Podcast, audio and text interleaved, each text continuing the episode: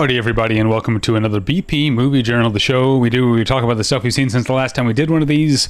I'm David, and I'm on my own again, all by myself. Um, like Harry Nilsson, I think. Um, let me know. Let me know. Uh, this will be a short one, I think, unless I'm uh, too long-winded, but I, I doubt I, I will be. Um, I'll just kick things off. I have seven. I got seven movies to talk about, which is exactly what I want. I, every time I do one of these, I want to have seven movies. I want to have a movie a day to talk about. Um, uh, since the last week, so uh, I, I did it this week. I have I have seven movies. I'm going to start with uh, a new, uh, or at least new to American shores, um, release an anime film by the director Masaaki Yuasa. Uh, it's called Inu-Oh. It's his newest movie. Um, I guess came out in Japan last year, but it's uh, in theaters right now, or at least this weekend. It's in theaters.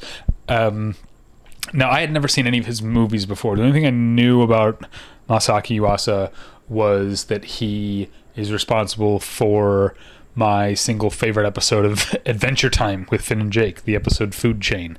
Um, uh, it's always my favorite episode. Um, and I've been saying for years that I need to see more more anime. Uh, there was a time in my life when I did seek that stuff out. I think when I worked at a video, video store and we and we had it, um, but it, but it feels like the distribution of anime in America has it's it's it's overly niche to the to the point where if I don't think to track it down and I don't think to to see these movies, um, then I will forget to.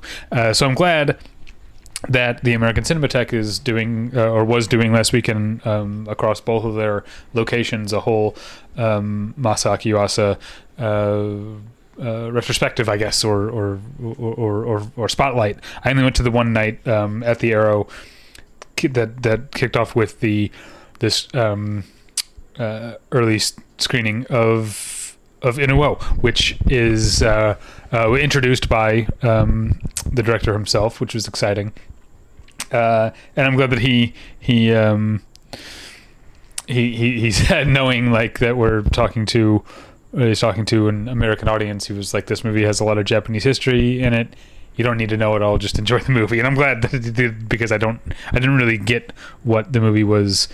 Um, I don't. I wasn't steeped in what the movie was referencing, but it, it didn't matter. the the The movie is about a uh, um, a a boy who uh, loses his eyesight and grows up to become a a, a musical monk, I guess. Um, and he befriends a um, another young man who was born with multiple uh, very severe um, uh, deformities, I guess you would say, and they sort of. Like I said, it's a period piece. It takes place hundreds and hundreds of years ago, but they essentially form a rock band together. And the movie, um, especially in the second half, essentially turns into a rock opera um, where where uh, um, they're performing songs about a uh, uh, a, a certain Japanese clan that has uh, been that has disappeared or is in hiding or or something. Um, and uh, if it sounds strange, there's things that I'm not telling you that are even stranger. It's a very strange experience. It um, there's not another movie quite like it, I don't think. Uh, and I was completely transfixed, even when I was sometimes horrified uh, by by some of the, the terrible things that happen uh, and that and that are shown in, in the movie. But the movie is um, the first off, the music's great, the songs are great, um, and uh, it looks, you know, I having, like I said, largely checked out of of anime um, not really on purpose just sort of like um, haven't been keeping up. I'm used to the ones that i have seen looking kind of the same way. Like basically i know miyazaki and i feel like there are a lot of people who make movies that look like miyazaki movies. Um, and uh, uh, much in the same way that Food Chain doesn't look like the rest of Adventure Time, um, Inu-Oh doesn't look like um, like what you might if you're like me not steeped in anime it might doesn't look like what you might think of as like the the baseline like here's what an anime a, a japanese animated movie looks like. Um, it's it's beautiful. Um, it's sometimes uh, thick cruder lines. The movements in some ways aren't as intentionally aren't as as as smooth especially like the music the scenes where they play the songs. It's like i think intentionally a little herky jerky because it's i think supposed to look kind of i don't know almost like punk or or or, or something. Uh, but then there are other things like the the movements of the um, friend with the the deformities are um, in entrancingly like they're strange and almost um, not what we would think of as human movements, but they're uh, beautiful. Um, and the, the, the, this is everything about Inu-Oh is just uh, so fascinating. It's a singular movie. I, I, I would recommend anyone uh, check it out. And I was so glad that it was the first of a double uh, uh, a double feature. Um, uh, I was say I, I, I, um, this kind of applies to both movies. Um, Masaaki Yuasa, uh, when you know he was saying, you know, you're an American audience, you don't have to know all of this, but clearly a a large portion of the the the, the crowd at the screening was um, I don't know if they're Japanese, but spoke Japanese because there were multiple times in both movies where someone would say a character would say something and like half the audience would laugh, and I was like I didn't realize that was a joke, and so I wonder how much more um, anarchic fun I was missing uh, in in Inu-Oh. Um, the second movie, uh, which was uh, I guess had never played theatrically in Los Angeles before, uh, but it's from 2019. Um, it's called Ride Your Wave. Uh, and this is a much different looking movie than Inu-Oh. I, having just seen like my first ever Masaaki Yuasa movie, I was like, okay, I'm ready for more of that. Ride Your Wave is not more of that, but it is more of um, singular weird beauty. Um, Ride Wave, I might say I liked it even more than Inu-Oh uh, because I'm a sucker for romance, and Ride Your Wave is at its heart a a love story um, that I won't I won't spoil too much of uh, what happens in it because I didn't know and I'm glad I didn't know. Uh, but it is um, about a uh, a young woman who likes to surf and a firefighter who would like to learn to surf, and they meet and um, become friends and then become more than friends and they uh, fall in love. So completely, the movie is just uh, it's it's a soaring, heart swelling uh, type of love in in the sense that it feels old Hollywood romance, but also feels so real because when you actually fall in love, it actually feels like that. I think that's what I found so beautiful about Ride Your Wave is is that like on the surface, it's like yeah, this is the the intensity of the emotion they feel for each other is over the top, but that's because that's what it is in those early stages. And uh, the movie got that in in a way that is so so beautiful, but also so bittersweet. Um, because we know that you know that doesn't stay that way forever. It changes over time. Over time, uh, but there's also you know, like with Inu-Oh, there being magic and stuff like that. There's also some magical stuff with uh, water um, and and and uh, water maybe having uh, some mind of its own type of thing. I don't know. I'm dancing around the story because I d- I don't want to give too much away. But uh, I found both of these Masaaki Yuasa movies um, so beautiful. I I really need to see more of his stuff. I really probably should have checked out more of his stuff after um, the Adventure Time episode that he did. But um, yeah, I uh, really liked it. Uh, moving on to the new James Ponsoldt movie. Um, I don't think I'd seen um, the last one of his movies that I saw. Uh, I guess would have been the end of the tour. Yeah. Um, I didn't see the circle. I think that was his last one. I'm getting the the timing um, off. But his new one is called Summering, and um, it's a uh, weirdly kind of. I think it.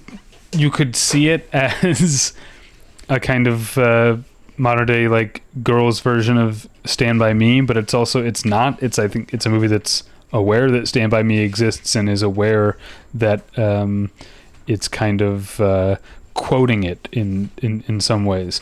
Um, it's me about uh, four girls on the last couple of weekends before uh, before school starts again. So the last couple of weekends of summer, which is like timely that I watched it this week because kids are like back in school this week. It's so weird to me, um, you know, as someone who was in elementary school, like didn't go back to school till after Labor Day. I remember like it was. It's so weird that kids are back in school like the second week of August now.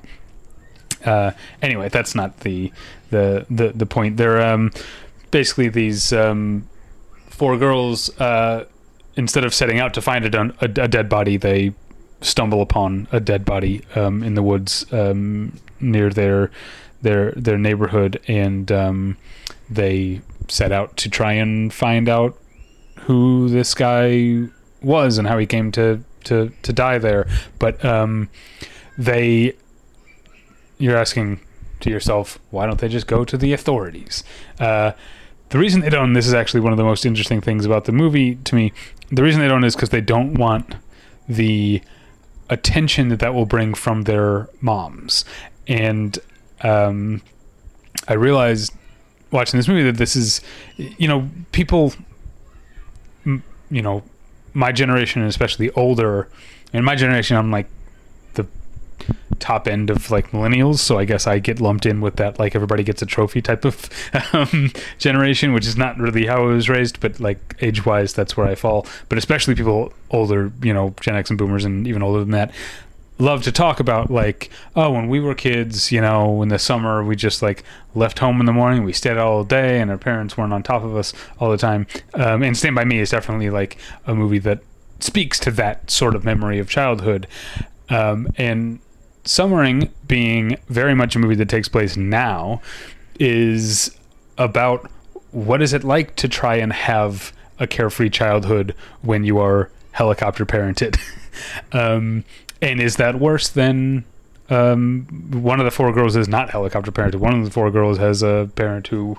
is barely around and basically takes care of, of herself. And so uh, I think that balance is is is crucial to showing like um, uh, yeah it, it, it, it sucks for these other girls that their like moms have like spyware on their fucking phones and shit like that. Um, but it probably might suck worse to have a mom who didn't care. Uh, and um, so I, I, like that balance and, and, and perspective. But um, there's something about, uh, you know, I guess I've been, like I said, kids are going back to school. So I've been in this mindset of thinking about summer, thinking about summer as a kid when you're off school and thinking about the fact that uh, it goes by so fast now. I think because I'm not thinking of it because I'm older and I and I and I think about like uh, in Stephen King's It, he writes about how like the summer wasn't just the summer isn't three months. The summer is an eternity. Um, and there's also a there's a Chance the Rapper song with Ben Gibbard from um, Death Cab for Cutie singing a hook about like uh, do you remember when, when we were younger? The summers all lasted forever, uh, and it's the one thing I really uh, jived with, I guess, with with summering is that even though it has this kind of like mystery thriller type of premise, it has this very languid pace, but not in a boring or stultifying or slow way. Uh, it feels like it's trying to capture summer and the end of summer and trying to make it last. You know, um, uh, trying to stretch out those those those last days um, before uh, before school starts. The one girl asks her mom if she can skip mass this week, which on the one hand spoke to me as a kid who was grown up grew up Catholic, but also I don't think I ever would have asked if I could skip mass. I think I knew the answer was no um, when I was when I when I was little. Uh, but uh, yeah, I, I I really I really liked it. I mean, Jim, James Ponsoldt. I liked of the Tour, and I liked this. Um, definitely wasn't a big fan of the Spectacular Now, uh, but, but, I'm glad to see that uh, I'm a fan of his now. Uh, speaking of a fan.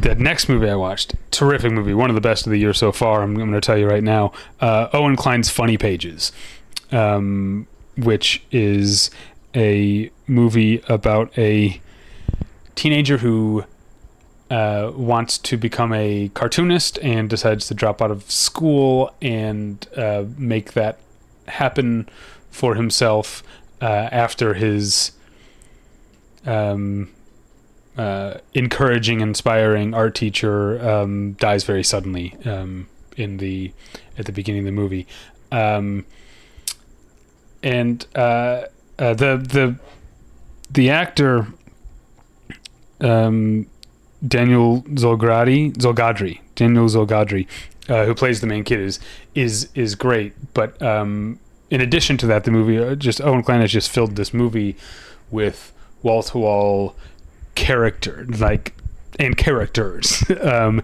it feels so specific. Um, uh, it also feels very film like. I'm assuming it was shot on film because it kind of looks like that, but I don't. Uh, uh, I, I haven't looked that up. Um, but uh, uh, it it you know he he drops out of school and like rents like a weird apartment he see, he saw like with roommates like in in this like basement apartment and and it feels like it takes place it feels like a very east coast movie because it, it, takes place in jersey in in in um in between uh um I guess he's from like the Princeton area, but then he gets an apartment in Trenton. I don't really know Jersey at all. I've never been there, so I don't know uh, how close that is. Um, but um, but this this sense of like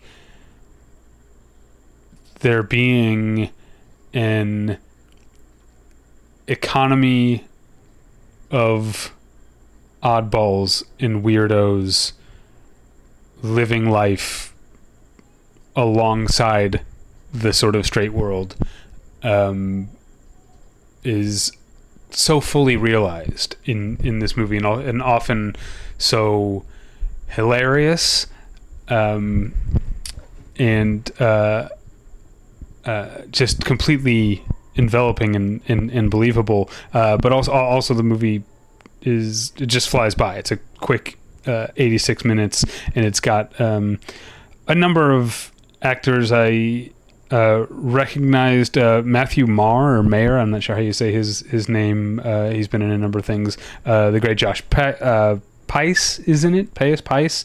Um, Maria uh, Dizzia is is in it, and Ron Rifkin has like a one scene um, uh, uh, thing, but it's mostly just stocked with very people with whose whose faces and whose voices and whose carriage just have a lot of character. Um, there's never a a, a dull moment um, in this movie about a little asshole who you nonetheless like kind of feel for because he um, has this desire to be something that he doesn't we don't even know if it exists anymore. He lives his life in these old funny books um, and uh, he thinks that he's great and he thinks that he's actually a- absolutely capable of becoming the thing he wants to become but that's if it exists.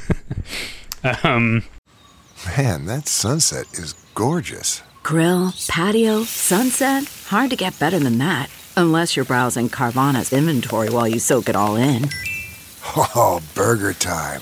So sit back, get comfortable. Carvana's got thousands of cars under $20,000 just waiting for you. I could stay here forever. Carvana, where car buying meets comfort, meets convenience. Download the app or visit Carvana.com today. All right, moving on to a rewatch. Um, rewatch first time in over 20 years. I haven't seen this since I saw it, saw it in the theater. Uh, Miguel Arteta's Chuck and Buck from 2000, uh, the movie that introduced me and I guess a lot of other people to uh, the talents of, of Mike White, who who also wrote the movie. Um, uh, if you haven't seen it, real quick, the story is about uh, two childhood friends who have grown apart. One of them, Buck, played by Mike White, is a severe case of sort of arrested development. He basically still uh, lives at home and acts like uh, an 11 year old boy. Um, and uh, then his mom dies, and so he reaches out to his old friend and sort of in, inserts himself into this guy's life who has very much moved on. Um, and uh, I would say that I found, you know, I've talked before about sometimes watching a movie with some distance adds the just the fact that it's an older movie adds something to it. In a way, I feel like I had the opposite reaction watching this as I did when I was 17, 18 and maybe not knowing everything that was going on in the world of American independent film, it felt more uh, risky. It felt more bizarre. Um, and now watching it, it feels so completely of its era. It's not. I'm, I'm not saying it's bad. Like Margot, Miguel Arteta is clearly a, a, competent director. He's he's made a number of movies. Um, uh, his career's gone in a, a, a, weirdly more mainstream direction, uh, but maybe not that weirdly, given how for all of its like mini DV smeariness and the fact that it uh, has um, uh, gay content that probably seemed a lot more uh, uh, out there uh, in you know 20 plus years ago. Um, despite all that, it is a very conventional and watchable movie with a um, happy ending and uh, conventional moral approach to the the world. Um, it's not bad at all. It's often funny. Mike White is funny and um, uh, writes funny stuff and and uh, is funny as an as, as an actor. Uh, Miguel Arteta, despite the you know knowing ugliness of the of the format of the of the video stock, um, absolutely knows how to frame and light a shot and to cut a movie together. It's it's by no means bad, but it it felt more common to me watching it now than it did when I saw it uh, 20 plus years ago um, at the uh, Hmm, Chase Park Plaza Theater in St. Louis. I want to say. I can't say that. I can't say for sure. Uh, okay. Um, next up, we're almost there. Six out of seven. Um, if there's a, you know, there's a, a there's a short list of actors who are good in anything they're in, no matter what. Uh, if it's if the movie's good, they're always good, and um, I think I'm ready, uh, uh, probably well, way behind the times, ready to add Aubrey Plaza to that list. Um, her new movie that she stars in is called Emily the Criminal, and um, she plays a young woman who is uh, having trouble paying her bills, paying her debts, paying her her her loans, and um, to make some quick money gets deeper and deeper into um, doing illegal things. Um, all the while, kind of uh, falling for her criminal handler, however you want to call it, played by uh, Theo Rossi. Um, uh, in, in in that way, the movie really reminded me, even though it's very different in form and, and, and approach, but it felt like um, there was a movie from 2015 called Victoria. A um, I guess it's a it takes place in it's a German movie or it takes place in Germany. I can't uh, because the main character is Spanish, played by Laia Costa, and she also similar thing. She gets like roped into committing crimes with a guy that she's kind of like falling for a little bit, um, and uh, uh, it, it so it, it felt like that in terms of uh, it's a really solidly made thriller. Um, it's um, I guess it's John Patton Ford's first feature, but it's it's um, it's it's it's tense. It's sleek. It's it it it, it moves, uh, but it's also very much a movie of its time. You know, in in terms of what we've seen. Um, you know, we've seen advocacy for canceling student debt. We've seen increased people leaving the workforce. We've seen um, in, in increased unionization among workers.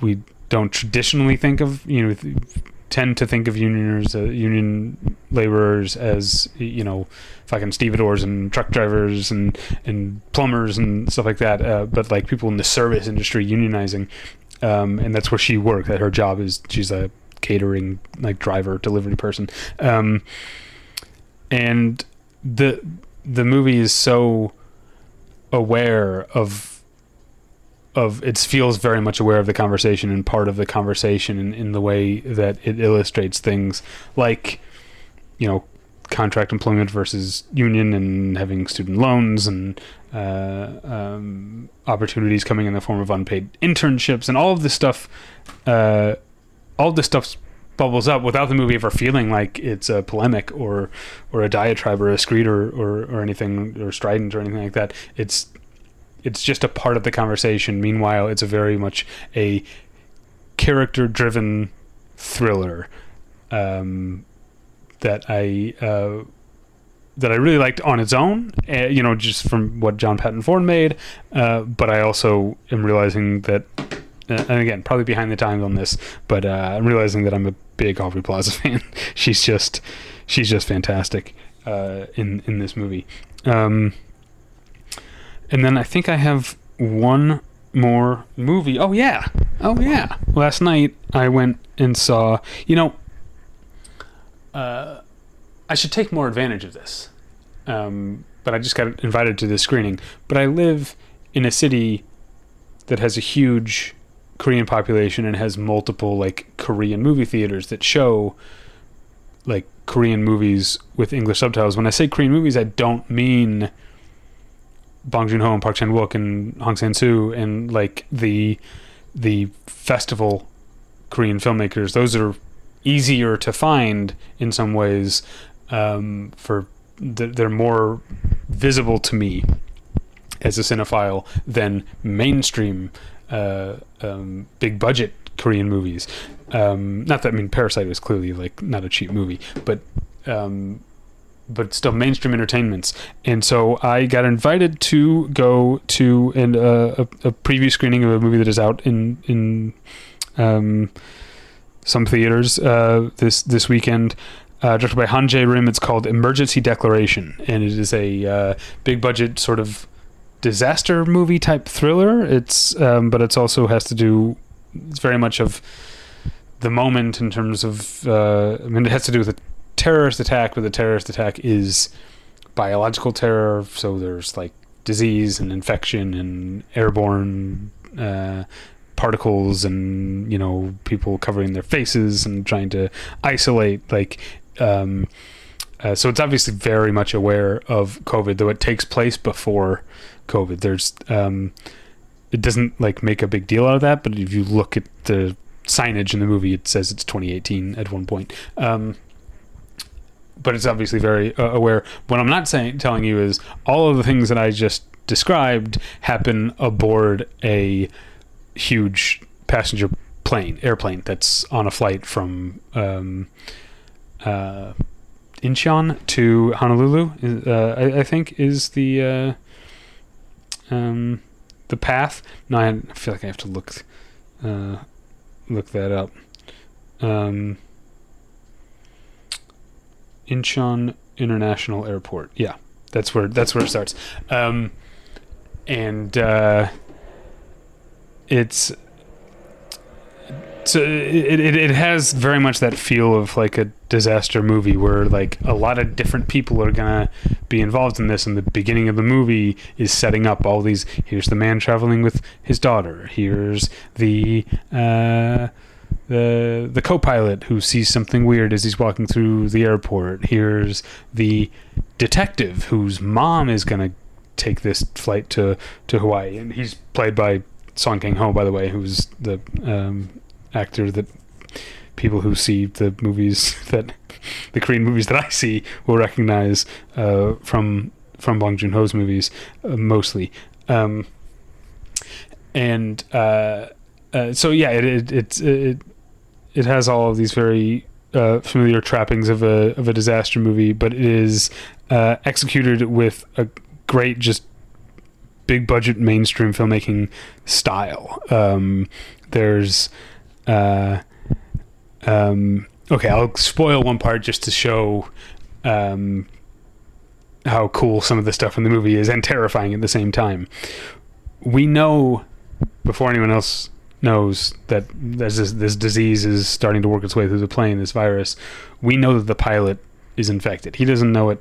No one else knows it. Um, and but the way that we find out that he has died in the cockpit is that we're in the plane. This is not a spoiler. This is early on enough on the movie. This isn't like a huge. This this is one of the bit, first big things that happens. We're in like the main cabin of the plane, and the first thing we see is people with longer hair or scarves or whatever. It starts it appearing to like lift up next to them, and then we realize, oh, that's because the plane is starting to go into a spin because the pilot has died and fallen forward onto the steering console or or, or whatever.